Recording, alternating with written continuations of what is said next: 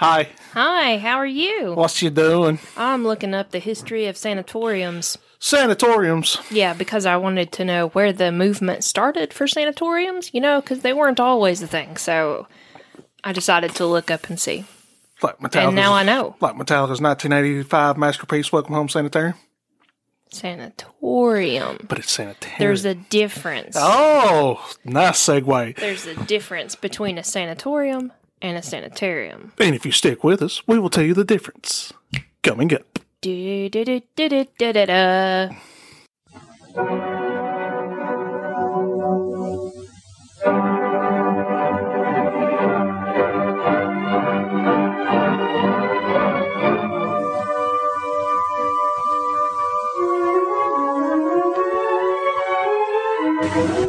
All over this broad land of ours, a bitter war is being fought against tuberculosis. Able warriors armed with modern weapons are on the firing line. How goes the battle?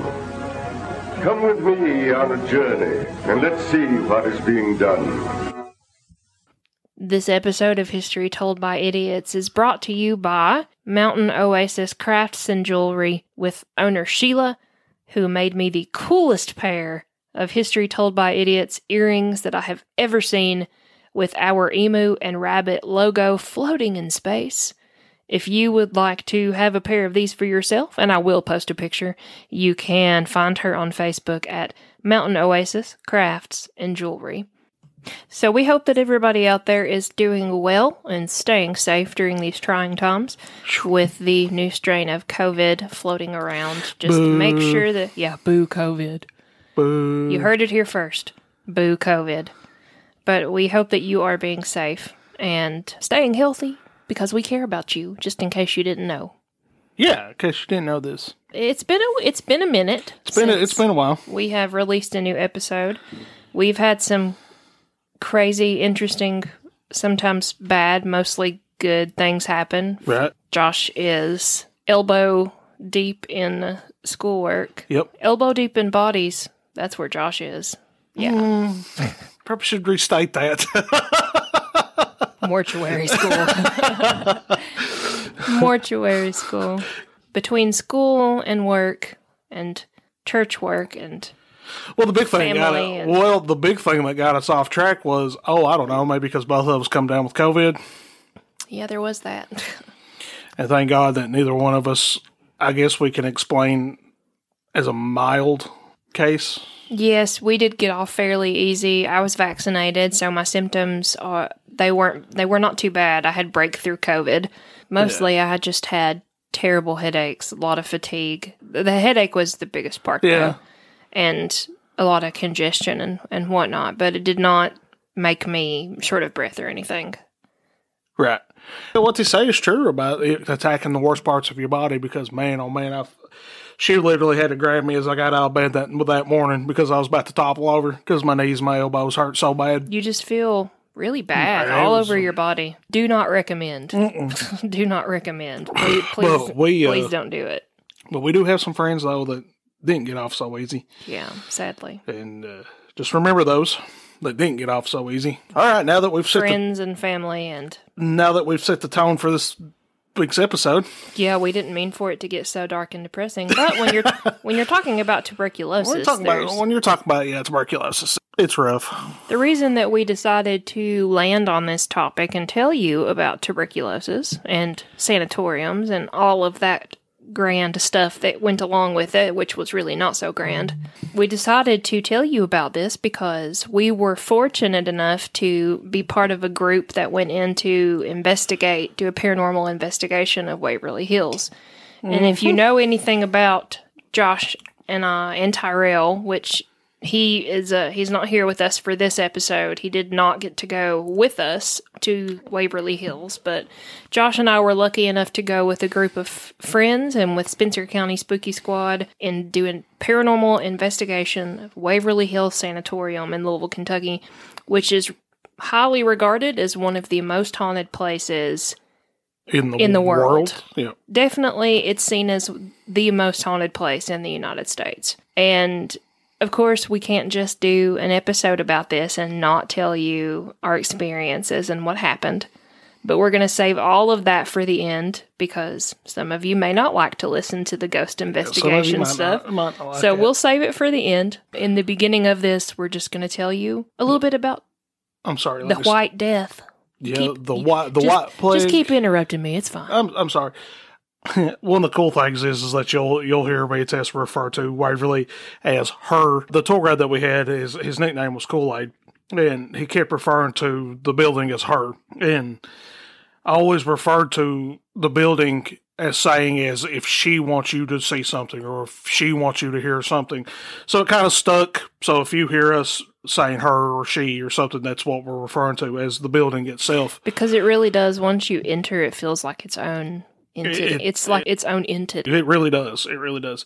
And nothing that you watch on YouTube or any paranormal documentary or anything like that will do it justice unless you're sitting with it face to face. Literally has been a ten-year bucket list dream for me and Tessa to, to actually go to Waverly, even though we live three hours away from it. It really is a historical building and a very, very beautiful building one hundred years later.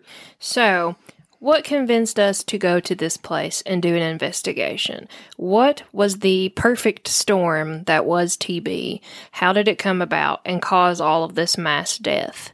If you don't know anything about tuberculosis, it was also referred to as the White Death, the or, White Plague. Or its more common name, which here in Eastern Kentucky, as part of the rest of the country, it was called consumption.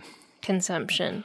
So let us tell you a little bit about consumption and yeah. the sanatorium movement that sprang up as a direct result. So tuberculosis itself, the exact origin of the disease is not really known, but archaeologists have discovered the bacteria in bones as far back as three, three million years ago.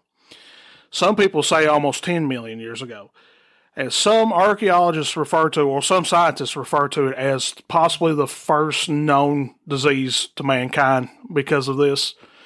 Uh, so tuberculosis really is the perfect killer because it can never be contained. Because once you're infected with the bacterium, it can slay dormant in your body for more than a decade before symptoms can even be shown. And once you start having those breakthrough syndromes and stuff like that, you're pretty much dead. You're pretty much at the end of your line by that time. Uh, the reason it was called consumption is because once it got to that latent period and once you started showing signs of tuberculosis, you lost a lot of weight. So it literally consumed your body. It literally consumed your mass, I guess is what I guess is what I'm looking for. Found it interesting because I had to study it for for mortuary school. And how it actually infected the body was that it infects the areas of your body that are very soft tissue and very fluid filled. So like your lungs are a very warm, moist, blood-filled area of your body. Bacteria really loves dark, wet places. Dark, wet places. And your lungs are one of the major spots in your body that's both large, warm, moist. The bacteria itself is called mycobacterium tuberculosis. Yes, mycobacterium tuberculosis. And it is the most easily spread bacterium known to mankind because just us sitting here talking, if I had the disease, Tessa would automatically be infected because it travels through moisture in the air. So the actual particles of, of spit that I'm projecting talking would carry this bacterium to Tessa. They would experience loss of appetite. Um, so even though you were losing weight, you wouldn't want to eat. Yeah, this is where the consumption part comes in at. This is why it was called consumption. And uh, fever and chills, not sweats. You'd become extremely tired. You would start coughing, and you would eventually start coughing up blood in most cases, and sometimes parts of tissue from yeah. your lungs. And once once you got to that stage, you was pretty much done for. At this time, yes. In, in the time oh, yeah. in it's which that, tuberculosis that time, yes. was rampant across the, not just in the United States, but across the world. Oh, the entire world. Yeah. There were some places that were affected by it worse than others, but pretty much if you came into contact with somebody that had it, you had a high chance of contracting it. It was so dangerous that laws were literally enacted It was like the Spanish flu in nineteen eighteen, which the outbreak in the United States obviously predates that. It spread so wild because of just poor sanitation.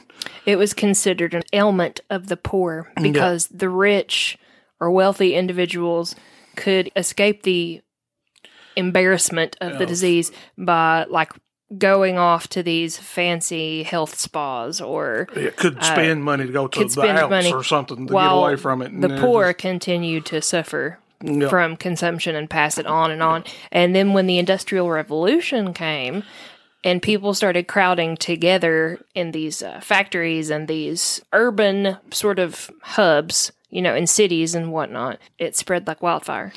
You know, our area especially...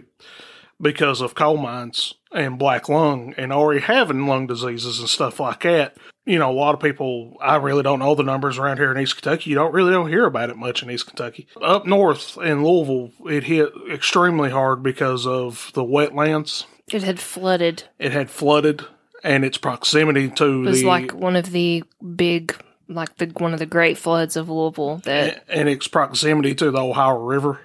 Uh, just the area itself just stays wet. And not to mention that Louisville was a massive trade hub. You know, if he was coming through with cargo, you know, all those things was carried into this area. Waverly was the result of trying to combat this illness. But the sanatorium movement, as it's called, predates Waverly. Yes. There was a bacteriologist by the name of Robert Koch. And in eighteen eighty-two, he was sort of looking into the disease and trying to figure out why it was spreading the way that it was, how they could treat it. It was sort of a race, you know, just like everything else. All these major scientists and stuff were in the were in this major race to try to figure out, to be the first one to stake their names to this terrible epidemic. Mister Koch is very interesting. He ended up convincing state and local anti-tuberculosis organizations to encourage the consumptives, the folks with consumption or the plague, whatever you want to call it, the white white plague, whatever, tuberculosis. Death. He wanted them to seek medical treatment, and so he tried to persuade the government to create this network of hospitals that would isolate. Like once you contracted T B, you would go isolate yourself in one of these little hospitals, and that sort of marks the beginning of government-funded campaigns to actually address tuberculosis as a problem. But in eighteen eighty-four, there's a doctor by the name of Edward Trudeau. You know him? Uh-huh. Did you read about him? Uh-huh. He had consumption. He had tuberculosis. He ended up opening the first public tuberculosis sanitarium in Saranac Lake, New York. It was an open-air cottage. He went into a sort of open-air, outdoor living regime when he had tuberculosis. He had an extended stay in the mountains. He stayed out in the fresh air. He ate healthy. He did horseback riding and walking and reclining, and he believed that it cured him. And so he decided that the best way to treat tuberculosis was obviously to do exactly what he did himself. Mm-hmm. So... the first little open-air cottage was called Little Red, and it was in Saranac Lake, New York. It still stands, and it's adorable. If you look at pictures of it, you want to see it? Mm-hmm. Look at it. Well, it really is adorable. It's an adorable little I'm cottage. I'm glad they've kept it. I'm glad they kept it historical. So it started off these little tiny shacks, and they progressed into these big cottages, and then into these monstrous... monstrous. Uh, monstrous Gothic, go- Gothic revival, massive hospitals.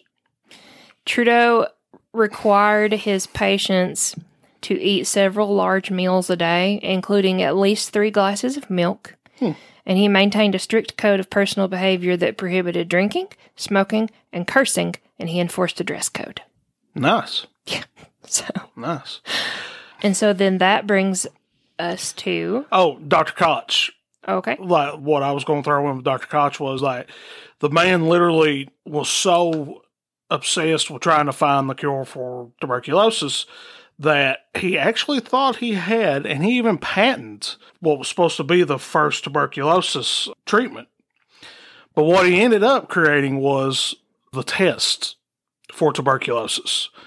And if you all recall, even now, when you go into the, your young children go to get vaccinated for tuberculosis when they're born and stuff, they'll do a skin test. Yeah, and I've, I mean, I've had several. If you travel, like, I think that you have to have it pretty often, like, up to date. I remember I had one actually not too long ago. Right. It was just something that they had to do. It's like, especially when you travel outside the country and whatnot. And basically what he done was is if put this this device on your skin, and if it reacted, had a, had like kind of allergic reaction to it, then you was tuberculosis positive, you was T B positive. If it didn't, you're safe. So Doctor Koch did, in his race to develop something, did give the world something uh, very helpful. But back to Waverly. Waverly, she was part of, what could I say, three major hospitals around the United States. Waverly was more advanced because of its location and whatnot, but we'll get to that here in a few minutes. So the actual area known as Waverly Hill was purchased by Major Thomas H. Hayes in eighteen eighty-three as his homestead.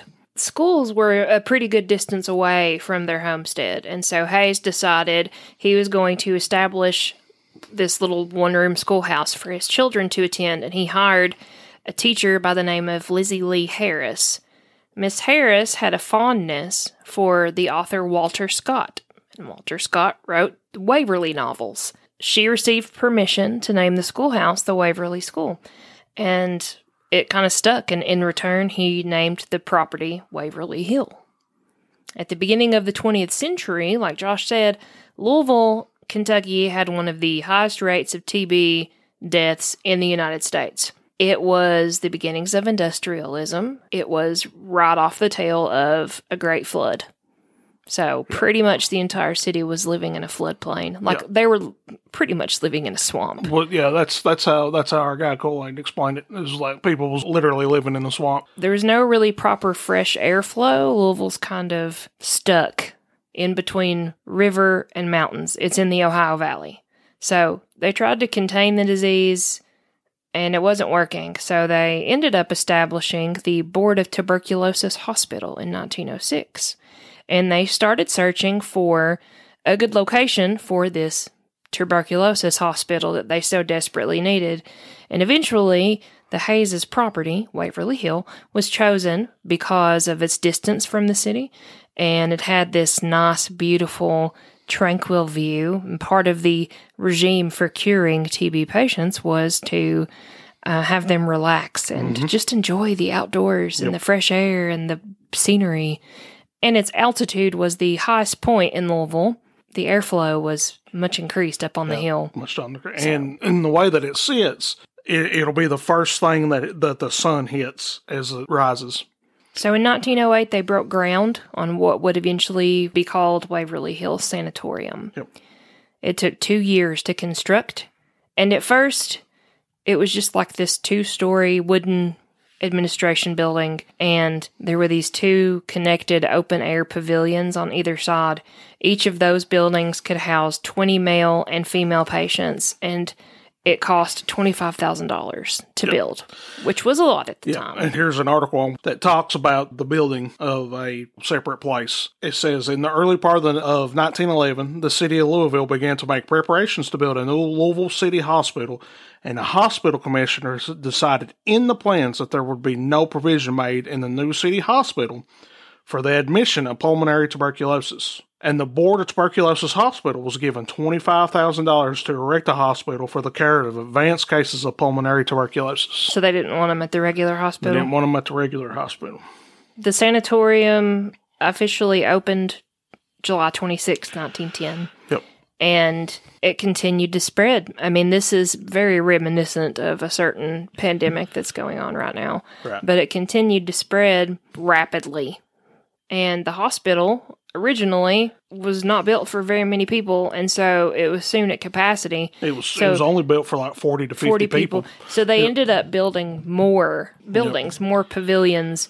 After they did some careful planning, because they were just overrun, they started construction on a new five-story brick and concrete sanatorium in March nineteen twenty-four. This design now had a capacity of four hundred people. So we went from housing forty people at the max to four hundred people. and it opened October seventeenth, nineteen twenty-six. Here's the cool thing about Waverly.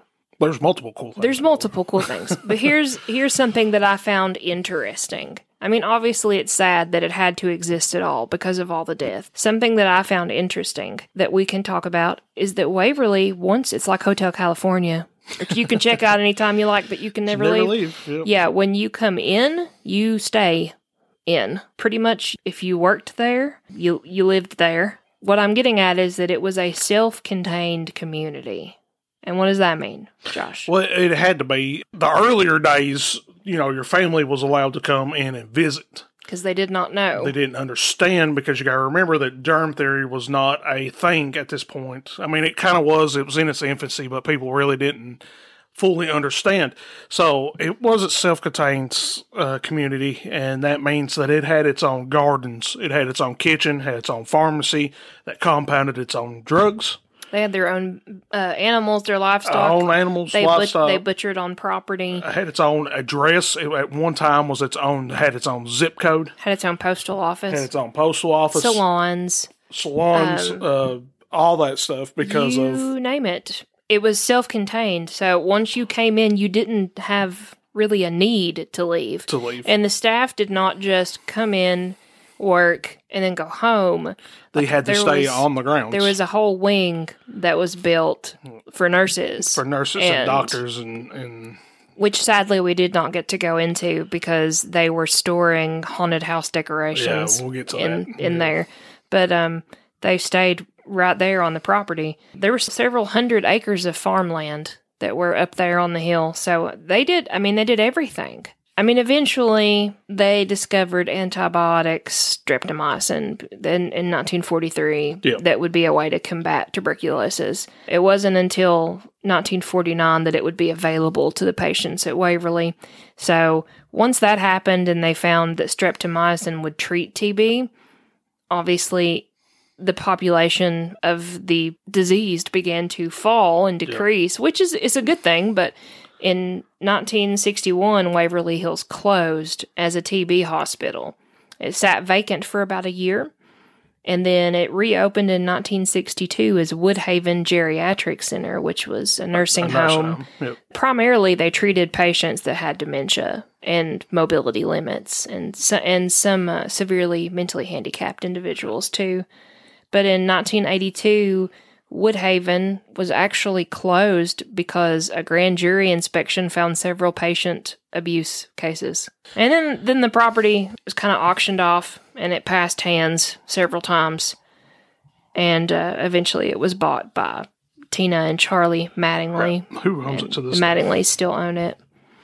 it so that's a- kind of the like a brief history right. of the building itself. So, so let's go back there, Tessa, and...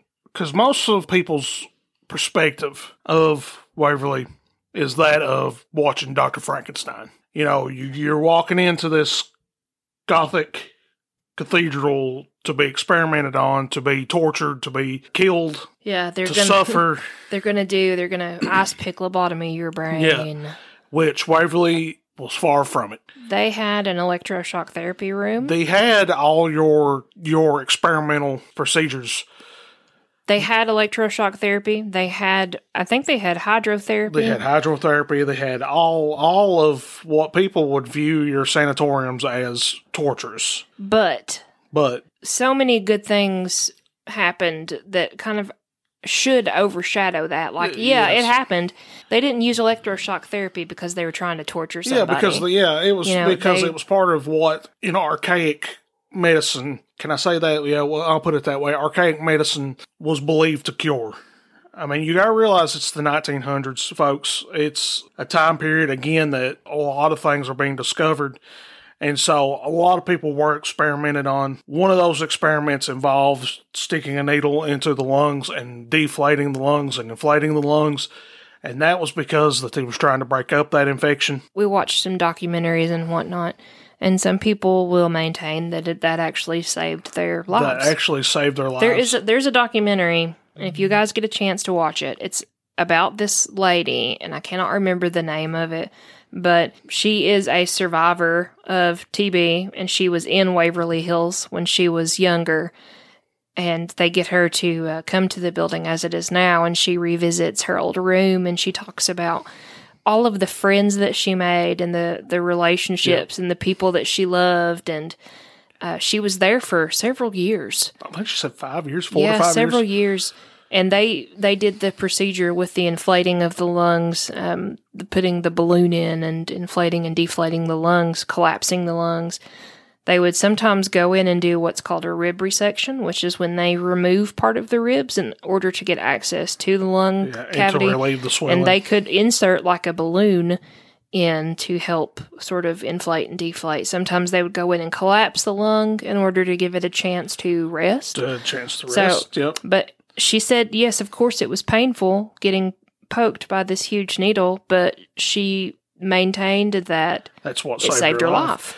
And it's sad because, you know, when you take the tour of Waverly, you know, you'll come across this one room that's got flowers and stuff, and that was that lady's room. Was it her room? It was her room. For sure? Yep. Because remember, at the end of that documentary, it showed, you know, it did a dedication to her and showed that room. A couple of the other treatments was, Tessa mentioned it earlier, was fresh air. And, you know, Waverly Hills was five stories with no windows on it whatsoever, and that's because the patients... Not on the porch part. Not on the porch part. Um, that's because the patients was pulled out in their beds to lay on these porches so that they could get fresh air, as much fresh air as possible. And they would do that as early as March, and then wouldn't get pulled back in to... As, Thanksgiving. To Thanksgiving. And there's literally pictures of them with snow piled on them.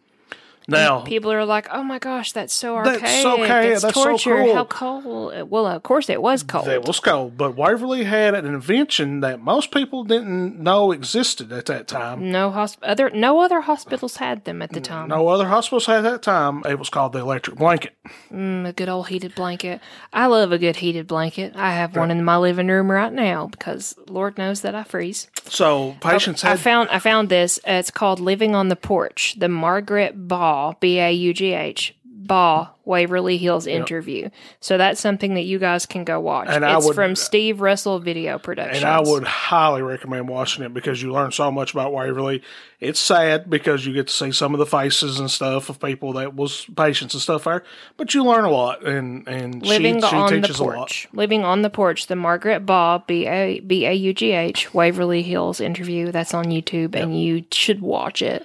And when when you walk in and you see this this massive stretch of porch where these beds in each patient room had double doors, and they would just pull them out onto the porch. Behind that set of rooms, there's a hallway. And then on the other side of that hallway, there's another set of patient rooms. And what's so sad is if your bed was pulled from the porch or from inside of your room across the hall to the rooms on the other side, you pretty much knew that you were kind of done for. It was the same. It was more or less. That was where sentence. They kept the terminally yep. ill patients. So it's just sad to think about, you know, if you're sitting there with your friend one day and her bed gets pulled, you know, to the other side of the hallway. Yep.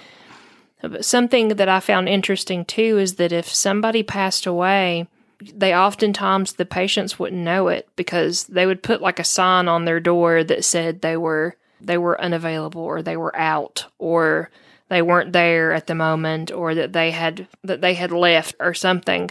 And you never knew if they had went home because they got better or if they had died. Yeah, and that was because of morale. Uh, morale was a huge factor too, because if you was if you was scared or worrying or stuff, you know, your body's not in the best condition. So I mean, you could cause depression and whatnot and all that stuff. So, so if you knew, I mean, you know, your older patients knew what was going on, but like your younger patients and stuff, you know, this was a way of keeping their morale. If you looked outside and you saw an endless train of bodies, like if you saw coroners pulling up and taking bodies away and hearses being loaded, yeah, it would be depressing. That would be so destructive to your psyche, even though your psyche is already destroyed because you're trying to and fight you, this. You had to fight it with everything that you had in you, yeah, even your brain, like... I mean, positivity goes a long way it in does. the healing process for anybody and anything.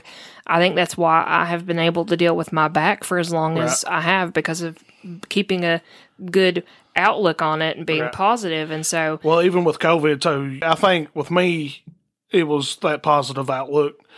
and just being surrounded by people that loved me, and, and I knew people loved me, and I had people that I actually knew medicine. You know, my sister-in-law, we talk about it. You've heard her on the show a couple of times as a doctor, and my mother-in-law is an R N. And, you know, having that support really does help a whole lot.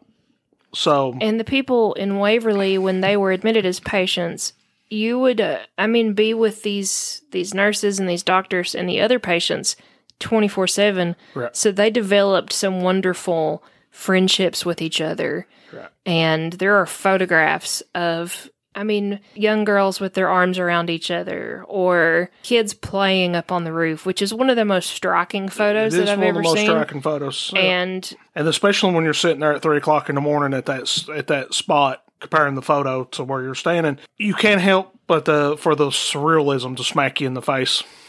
I'm on Kentucky Historic Institutions dot org right now.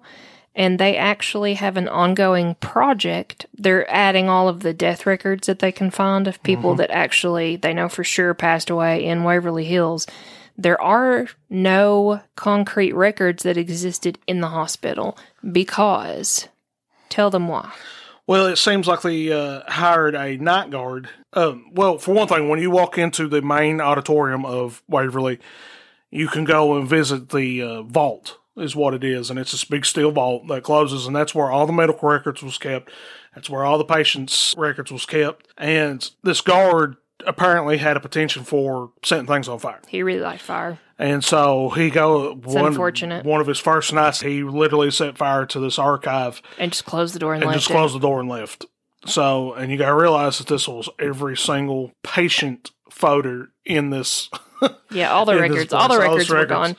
And so it's like an ongoing thing. That's why we can't tell you how many people actually died in Waverly. And, that, and that's the reason if you come across a website that says fourteen thousand no, people not. died. That's, yeah, there's no way to prove how many people died without getting all of the records, which is an ongoing thing that they are doing. And I know that they so far have collected around ten to eleven thousand. ten to eleven thousand, yeah. That actually... At, on that uh, documentary that you was talking about there just mm-hmm. a second ago, the guy that owns it, talked about it. I think he said they had over eleven thousand eleven thousand, I do death believe. certificates and but stuff. But I'm, I'm actually looking at deaths from nineteen eleven through nineteen nineteen, and there are pages and pages and pages of them. And some of it is just so depressing to look at. Like, here's a seven-year-old named Heyman Locks, and he died from pulmonary tuberculosis. Here is a one-month-old named Anthony Lee. And he passed away at Waverly. He's buried in Cave Hill Cemetery. A sixteen-year-old, a forty-eight-year-old. This disease knew no boundaries. No it did boundaries. not, and like it, it lists also race, white, black, white, black. It, it knew no boundaries. Yeah. It would. You weren't protected. It like could you hit weren't... you if you were a child. It could hit you if you were a healthy adult. One of the more interesting things about Waverly is because of this amount of death, the most famous feature was added to Waverly, and that was the death tunnel. At first, it was a tunnel that they used for ventilation. Then they kind of figured out that they could bring supplies from the, because it, it runs from the hospital itself to the bottom of the hill. So they could load supplies in and bring them up through this tunnel. Then they figured out that staff could also use it to travel up and down the hill when they needed to, out the tunnel.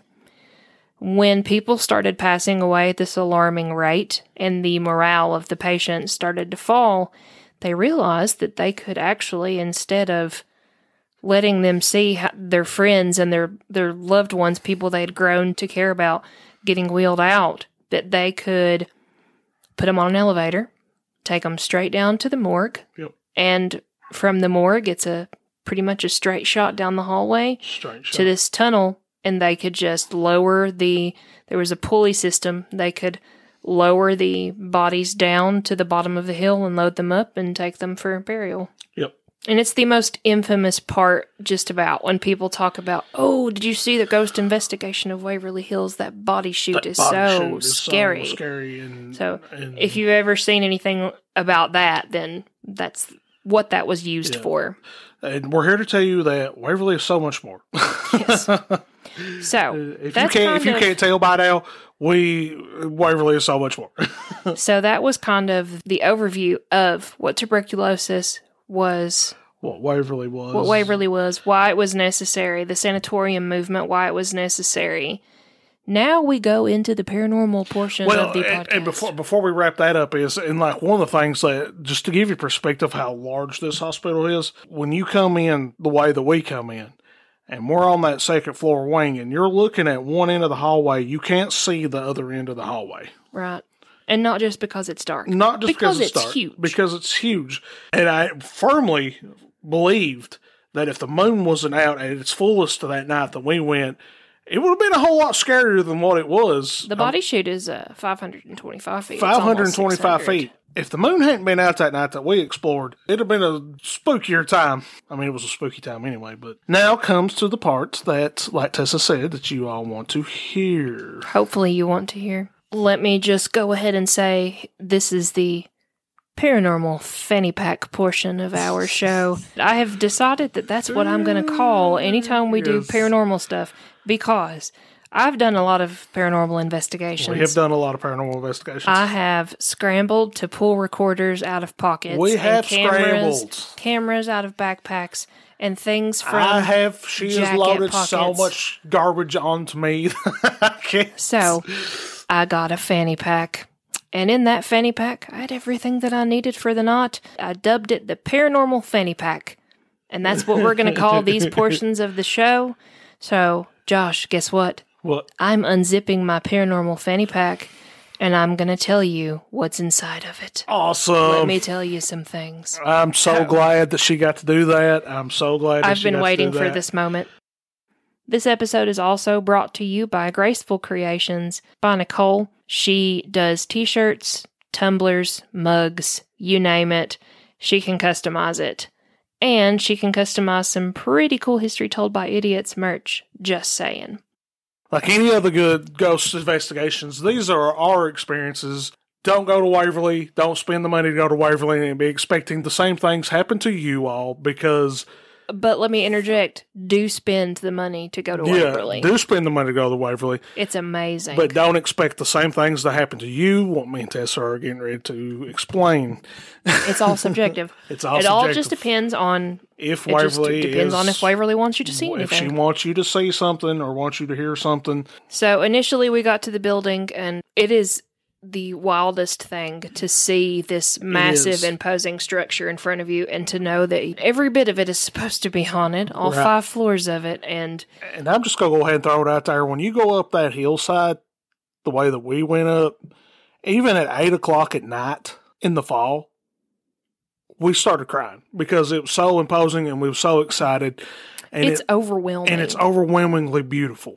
Like, in a haunting way. In a haunting way. If you are a fan of Gothic revival architecture, then, I mean, there's no other place that you need to be at. We got there, and the first thing that we decided to do was look at the patient rooms on the second floor after we were sort of given a general layout sort of tour of the area by Kool-Aid, who is the most amazing guy. He is. He's, and he's even in contact with us now, yeah. even after, and he answers any kind of questions that we have. So he is uh, super nice, and I hope that if you go on a tour of Waverly, whether it is a paranormal investigation or, or if you're not into this, you can also take a historic tour of Waverly, and that just fas- it fascinates me. For example, Kool-Aid took us into a room where there was this huge wooden, weird-looking table in the middle of the room, and we had wandered into this room before without him and didn't have a clue what it was. But he, he was very excited and took us back, and he said, this, we had just unveiled this room. This is where the medicines were compounded for. This was like the pharmacy. And so here was this huge original table that the pharmacists, I can just see them in my head, standing here compounding these drugs, desperately trying to find something that will cure these people or at least yep. ease their pain. And Uh, all these cabinets that are original to the building, yep. where everything was stored. It's like you could just see the people, the workers. You could feel the emotion of the place. You can. And I think that was the mysticism of the place. For us, that was part of the appeal. You know, the appeal, because me and Tessa, you know, we obviously, if you stuck with us this long, you know, we have such a love for history. And I think that was more of the appeal for me and Tessa. I know for me it was, because I was more there for the history than I was the paranormal. I was there for a healthy mix of both. I guess I guess I was there for their both. You're on the first floor at this time. So I had agendas when we went into Waverly. Yep. The first thing that they told us, Kool-Aid told us about something called the Creeper.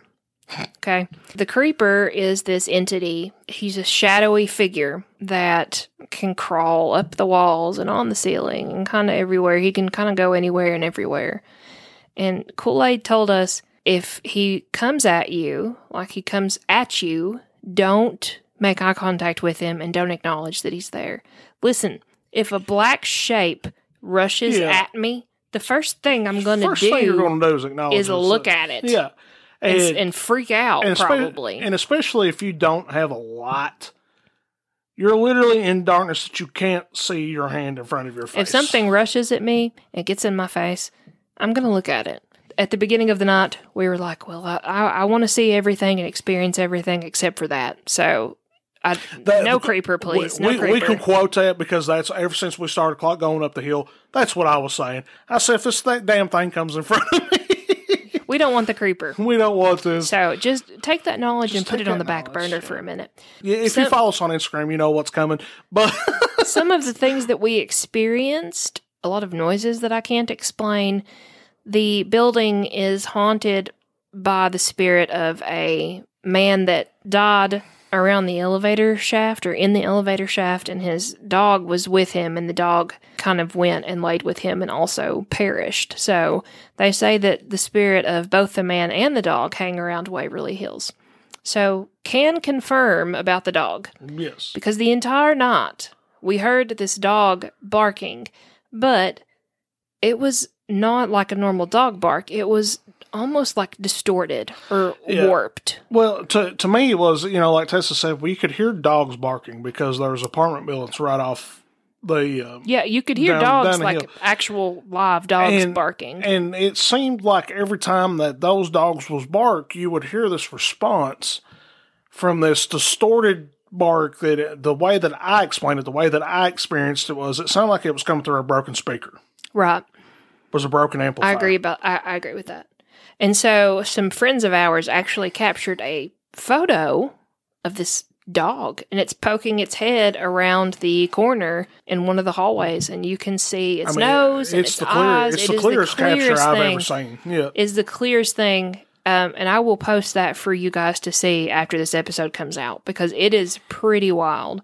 So we did experience that. We experienced a lot of voices. So, a lot, a lot of, of footsteps. A lot of voices. It, it's it's really strange, because if you are a, an investigator and you've done a lot of investigations, you may get really excited because you hear footsteps behind you, or you may get really excited because you hear a whisper or a voice. In Waverly Hills, there was so much of that going on that it became commonplace. It did. You got used to it. It's just so weird. Tessa summed it up the best, I guess. And... You know, usually like when we investigate the library, or we've investigated the sheriff's office, it's so startling. I guess because we was young then, but like you said at Waverly, it's such you a common... You just get used to it. You just get used to it. And then you find yourself in the middle of the night talking to something. Pretty much one of the coolest places that we visited while we were in Waverly. I knew from the second that we decided that we were for sure going to go, that I was going to go into the morgue. And I was going to lay in in the body tray, right? Like in the storage where they put the bodies. And everybody was like, "Oh my gosh, no, you can't do that! Oh my gosh, why would you do that?" Well, I did it. Like that was the first thing that I did when we got into the morgue. Can't confirm. We did a spirit box session that we didn't really get any much in, of any response from. Um, this was the beginning of the night. Sometimes it takes a while for things to warm up, but you could definitely tell there was a presence in there with yep. us. At one point, there were, I think, too many of us in the room. When Josh and I were in there alone, I crawled into the container where they would put your body if they were storing it, the little cooler. I crawled in and I laid down, turned my light off. And if you watch all of these these paranormal shows where people go in, they're like, oh, I feel a presence. Something is pushing on me. Something's sitting on my chest. And I guess the experience is different for every person. Kool-Aid told us, for example, about one woman that was in the container area and that something scared her so badly that she was balled up in the main back corner of it, and they had to physically pull her out. With me, I was so chill. Mm-hmm. I could have slept in she that was. body container. I could have slept in the cooler. Yeah, and this is the morgue. You gotta realize this is the, well, they had operating tables there. They did. Timepiece operating tables. They did not have to do a lot of autopsies at Waverly Hills. Yeah, they did not have to do a lot of autopsies. If you died of consumption or of T B, then they knew what killed you. But if you died unexpectedly of something else, they would have to autopsy you. But they did not have to do an autopsy yeah. on everybody that came through. And, and like, when she Which says, is why they only had two coolers. Three. It was stacked. Three. It was stacked on top. Yep. As this was happening, Josh, because he is... Yeah, and... When I say that, when you watch all these paranormal shows and stuff like this, and they're freaking out because of the morgue, I was at home at the morgue. Like, literally, I when I tell people this story, I could have stayed there all night long. It was peaceful. And stayed sitting in the corner, because I was really wanting to go into the body shoot, too. But while we was there, I picked up on a presence. A lot of people know I'm a Mason. When I first started, I asking stuff off with Masonic stuff, you know, because this would have been the time period. But then I started asking a lot of things about, about mortuary, because my school literally is across the river from Louisville. And I started asking a lot of mortuary schools, you know, what was your favorite incisions, or what's your favorite suture, what's your preferred method of embalming, and, you know, all this, all this stuff that they would have known. This piece come over top of me, like, one of my professors was standing in front of me talking to me.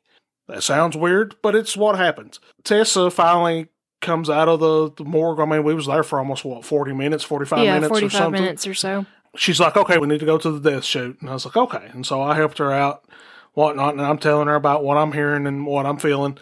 And as we are walking out of the morgue, I have my windbreaker on. I have a uh, New Orleans Saints windbreaker on. And something literally grabs hold of that top of that windbreaker and pulls me back. It's not a hard pull. It's not anything. But it's enough to get my attention.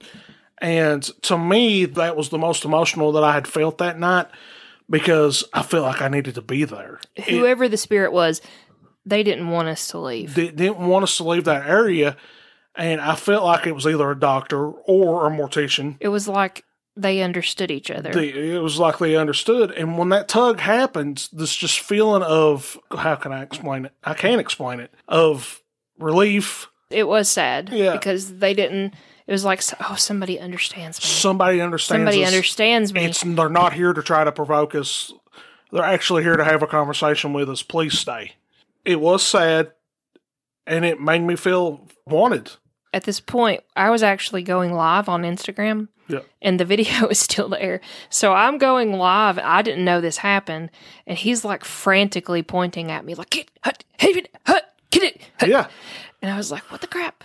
What, what, what, what, what? And he was like, get the camera, get the camera, get the camera. So I'm trying to record, uh, like, be all like, hey guys, this is History Told by Idiots on the Instagram. All professional. And in the Josh background, I'm going, like, hey, hey, hey. Josh is like absolutely freaking out. So um, I pulled the camera out and started taking photos. And it's, that video is funny, because is funny. That's ghost hunting. Like, that's a prime example of how it, it is. is with us. But we it's a totally so real excited. reaction, though. And I will tell you that it's not scripted. No. It's a total real reaction. And, you know, that set the that set the tone for the rest of the night for me and Tessa. And me and Tessa went off by ourselves, uh, like we said we was going to. That just set the tone for the rest of the night. So, and something that we do want to stress, too, is that...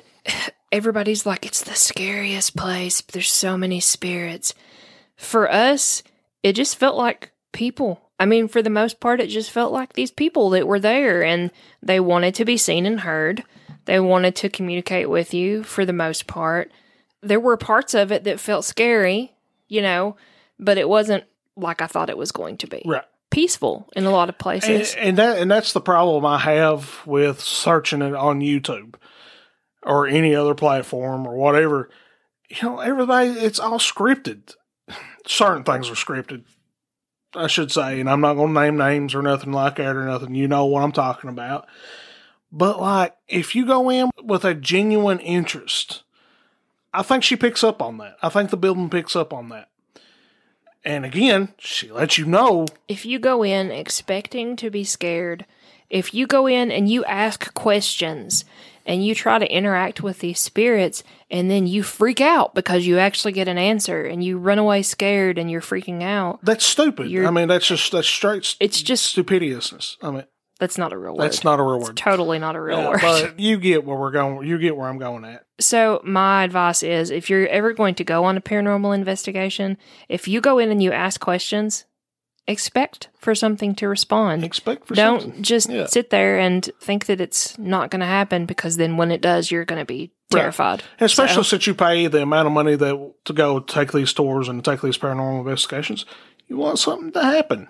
You want something to happen, you want something but to you happen. want to be able to react cool, calm, and collected yeah. about it, which is not what happened to us when we went into the body shoot. No. That was a good segue. No, so, and, and what I got to add to that segue is, is what my famous saying is, and uh, when I tell young paranormal investigators, is that you got to remember, if you stare into the darkness, the darkness is going to stare back. That is a good segue. We headed down the hallway into the body chute.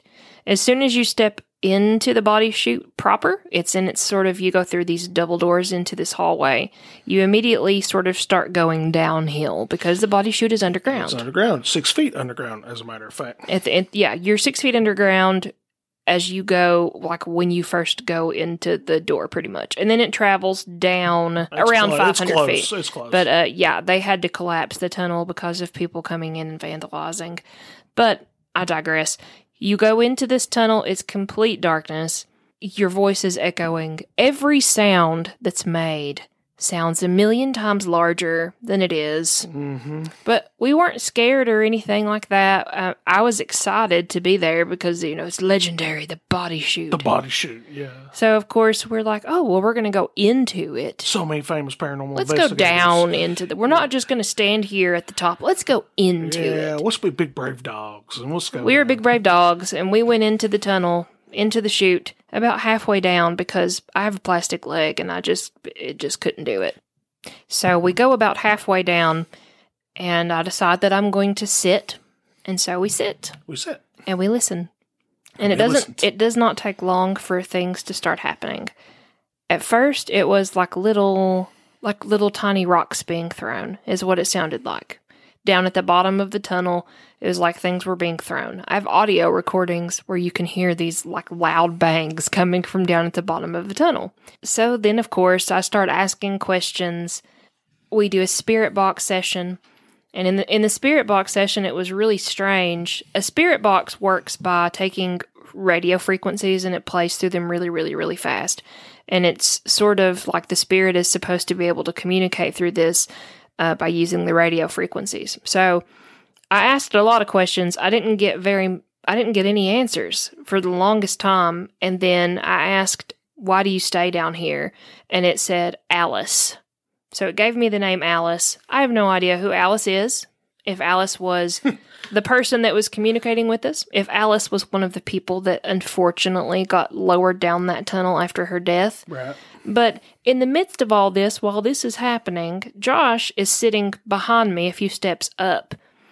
And at the top of the stairs, firstly of all, let me back up and say, Josh heard my voice coming from the top of the tunnel when I wasn't speaking.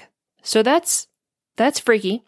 And he even tells me, I just heard you speak from behind me up at the top of the tunnel. Yep. And was, I was man, like, it was, it was oh, a... you know, you, you didn't. You just think you did. You, no. You thought you heard this. No, it was, it was. And very shortly after that, things started moving up there at the top of the tunnel. You tell. Yeah, and the way that I describe it was is, you know, I had my back turned for one thing. And to back up a little bit, the tunnel is so unique that it, it it's interesting because when it was built, it was built at a forty-five degree angle. When you're on one of the steps, you're literally leaning at a forty-five degree angle, standing straight up. That's one of the cool things I think about it. Yeah, you're leaning downwards. It's you're leaning forward even though you're standing straight. Yeah, you're leaning forward even though you're standing up straight at a forty-five degree angle. But so needless to say, if you don't have strong legs or strong feet or anything, or and strong I, knees, and I don't have either of those things, it's so. gonna, it's going to be rough. Yeah. Uh, but anyway, from the back, you know, I have my back turned and I'm staring at Tessa. You know, up from the top, we start hearing. I'd say me and Tessa went probably about three hundred feet in. Yeah, probably. Was Is that safe probably to say about that me and you went three hundred feet in? And from the top, man, we just started hearing this wild commotion. And the only way that I could explain it was is, is my is my five-year-old nephew throwing a tantrum. It sounded like he was throwing. It sounded like it was throwing rocks, and there was metal barrels up there, and it was hitting like it the was metal barrels. It was kicking its and, feet and, against the metal barrels, yeah, and flailing and against the wall, flailing against the wall, shuffling its feet. And so I was like, "No, I'm definitely going to turn back around to Tessa because whatever that was." I thought it was another other team members, right? And in the midst of this, I have an I have audio of I asked, "Can you make a noise?" And as soon as I say, "Can you make a noise?" it was a direct response. Direct response, yeah. And it is the strangest noise because it sounds like rocks being thrown, but yep. it's it has a musical quality to Be- it because I think like a musical tone to uh, it. We've we've got it on audio because you, you specifically hear Tessa. Can you make a noise? And in the top in the top of the chute, you hear banging and rocks throwing. It's like do do do do do. It's like the strangest noise. Yeah. And Josh says, "Was that the other team that just just came in? Did the door just open?" And I was like, "I don't think so." So we sat there and we listened to this entity throwing a fit against the metal barrel and the wall and flailing and throwing stuff. And when it finally calms, we decide to walk back up the mm-hmm. tunnel. So we get to the top of the tunnel. Everything looks fine, feels fine, seems fine. And we're walking toward the, the double door that goes back into the hospital proper when the double door decides to open and by itself. And slam by itself. By itself. And then repeatedly open, very... It was so strange because I can't chalk it up to wind because we were... Because you're six feet we're underground. kind of underground. You're underground. But I can't chalk it up to wind because wind would make it have the same pattern. It would open slowly and then slam. And then it would open very forcefully and then it would close back really slow. It would open halfway and then close back. So we sat there in complete and total awe because whatever this was, yeah. was manipulating this door to open and close it in front of us. It was like it was saying, "I'm here." Right. I'm and you here. got and you got to realize that when we intend to tell you this story, we've by this point we've investigated at least twenty different spots. And we don't get scared. And we don't get scared easy. And none of the spots that we've ever we've ever investigated The, not a phys- not a physical manipulation not of an object. Manipulation. Like I've had things happen at work. Um, our spirit little boy tries to open my office door all the time, right. and I hear it, but I, I never have really seen something physically open a door or m- move something, except for a, a ball a couple of times, but never yeah. a door, never a door. And so this is happening, and we're just looking at it in awe. And I take my camera. This is a, a tip from the Paranormal Fanny Pack. If you take photos on an investigation, you always take multiple of the same shot because you can compare things that are there and not there between mm-hmm. the two. And I usually take three. So I hold up my camera, start taking photos. Then from behind us, back in the tunnel, in the body chute, in the body chute. And, and let me explain this too. The body chute... The way that the steps go, it goes one, two, three, and then there's a small landing. One, two, three, and then a small landing. And this, was, and on the small landing, you have to take two steps. Right, and this was by design because, again, it's forty-five degree angle, and if you're a doctor or a nurse coming from the bottom up, these flats were designed so you could stop and rest. So one, two, three, and then a little rest area all the way down. So we start hearing footsteps that kind of go one, two, three, shuffle, shuffle, shuffle, one, two, three, shuffle, shuffle, shuffle. So at the same time that the door is opening, now there's sounds behind us. So we're standing there looking, where do we look? At this side or this side? In a swirl of paranormal activity, because by this time we were just like, oh, yeah, like she said, we. Where do I we was look? Like, oh my look? God. And, and Josh was recording on the video camera. And then all of a sudden, from behind us, it's like it made it to the top of the stairs, and then it just burst loose. There was plastic hanging in there from construction in the hallway. It it moved so fast that the plastic billowed out, and you could hear it making its own wind, yep. right? Yep. And this is not wind because it's underground. Right. It was moving so fast that it made its own wind, strong enough to blow the plastic back.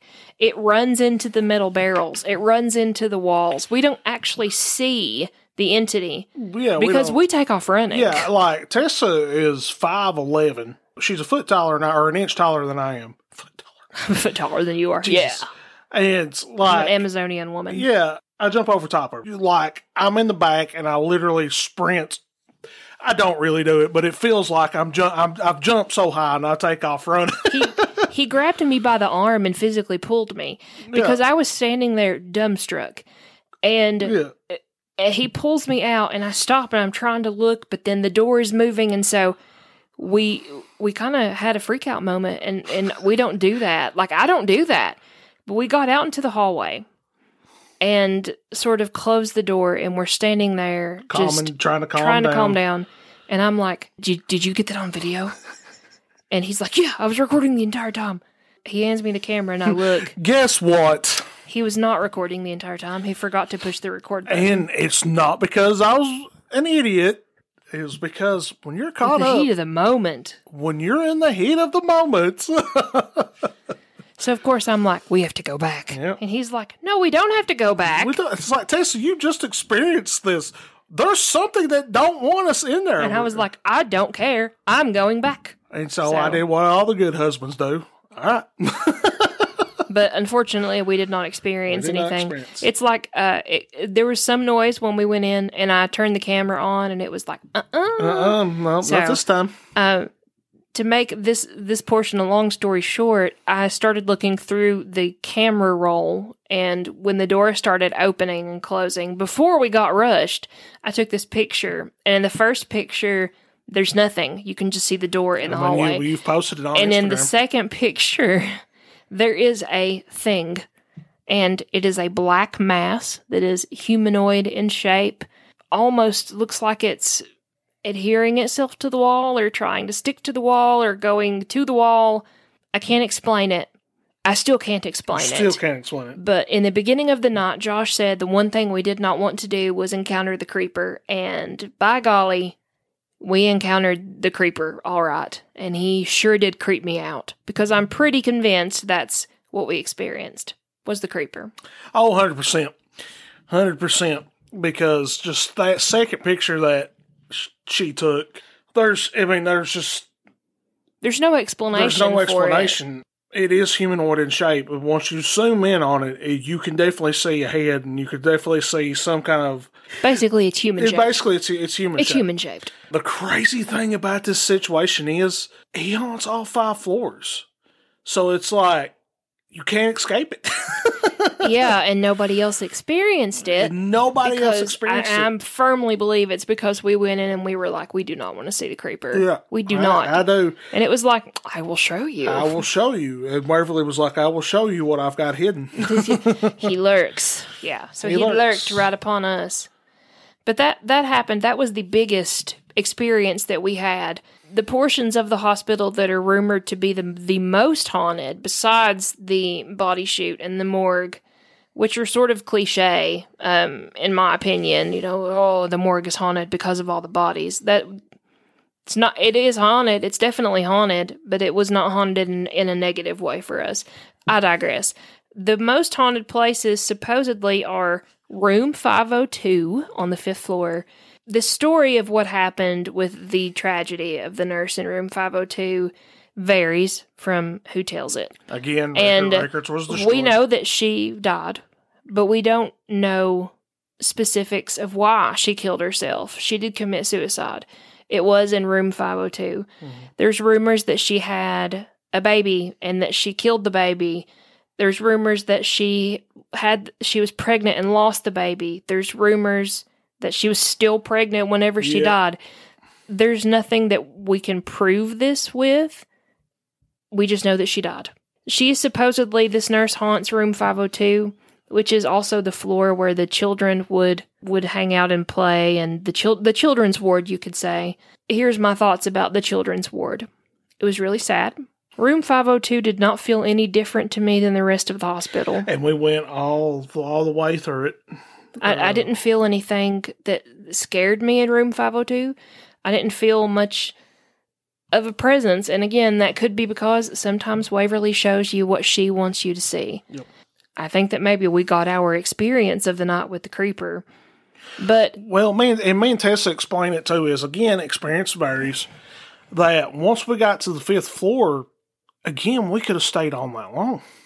I could have, if it wasn't thirty degrees outside, I could have crawled up in the corner oh, it was and took so a nap. cold, so cold. So I do something that's called dowsing. In Appalachian tradition, old-timers would use dowsing rods, which are usually two metal sticks, two copper. They're made of copper, usually. Two sticks made of copper. The the old-timers would use tree branches and mm-hmm. straight sticks or uh, sticks with a with a fork. And they would use these dowsing rods to divine water, to find water. And so um, dowsing has been... I, you know, you can't say proved or disproven, but dowsing is a tool that some ghost hunters use to try and communicate with spirits. It's sort of a thing where you either get it or you don't, and I am pretty gifted with it. And so I think it's the red hair. Yeah. It's the witchy hair. Yeah. Man. But um, I had a really good dowsing session upstairs in the children's ward where I talked to eight or nine children in a group. Basically, the consensus was that, that they were sick, yes, but that they enjoyed being with each other and that they were happy that we were there and they wanted to play. The entire fifth floor is littered with toys that people bring when they come in for the kids to play with. So I dowsed in there for a long time and I felt very much at peace. It was yes. sad knowing that these kids were here and that they had to spend so much of their existence here in this hospital. And that a lot of them never left. But it was still, it was peaceful. Down in the surgical suite on floor four, in the surgery, we did a dowsing session there also. Because we took a ball, and we laid this ball in the middle of the floor. This video is also on our Instagram. And we asked the spirit to move the ball. And by golly, the spirit moved the ball. Continuously. Yeah. Again, the video's on Instagram. We stood there. Uh, we stood in a huddle, a huddle around it, and blocked the path of the wind to make sure that it was not wind. But it would stop, and then you would ask if they could move the ball again, and then it would move again. And so we also decided that I should douse there. So I doused there, and um, it said there were eight spirits in the room with us. That some of them were staff, some of them were patients that were grown, and some of them were patients that were children. I mean, it was just like they were happy that we were acknowledging that they existed and that they wanted to talk and let their voices be yeah, heard. Absolutely, one hundred percent. And there was, we have E V Ps. I mean, we have so many E V Ps that we could share. I think I have like fourteen that I clipped that were really good from our audio. And some of them are from that room, and there's very odd things that happen. Like the sound of an old school telephone ringing yep. is the only way that I can describe it. Like you would hear a telephone in in a hospital, you know, ringing at a nurse's station. We clipped that. I, I have the audio of that. I can share that. There were knocks and bangs and booms and all sorts of stuff that happened at this point.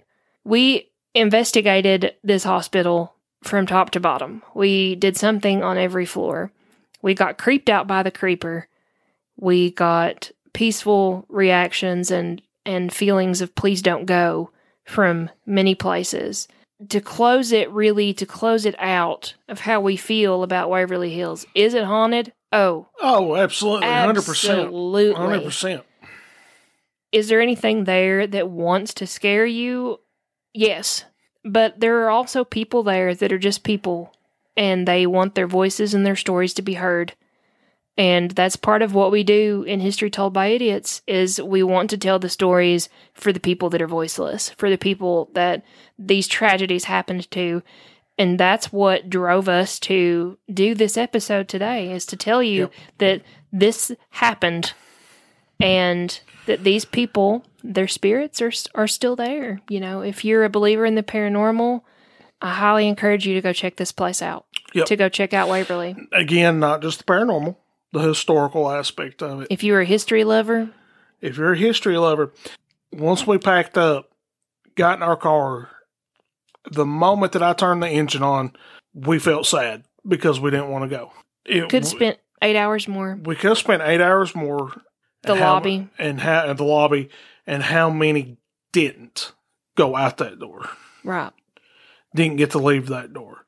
So, and it's it's amazing to sit there and think of how far we have advanced in, in medicine. In, yes. How far we have advanced in society. The doctors, that these scientists and researchers were able to find something to cure this disease. It right. just it's amazing to me. And, and it's because of Waverly that they was able to do this. And those other hospitals, just the effort of all of them combined together, that this disease has been, it's not been defeated.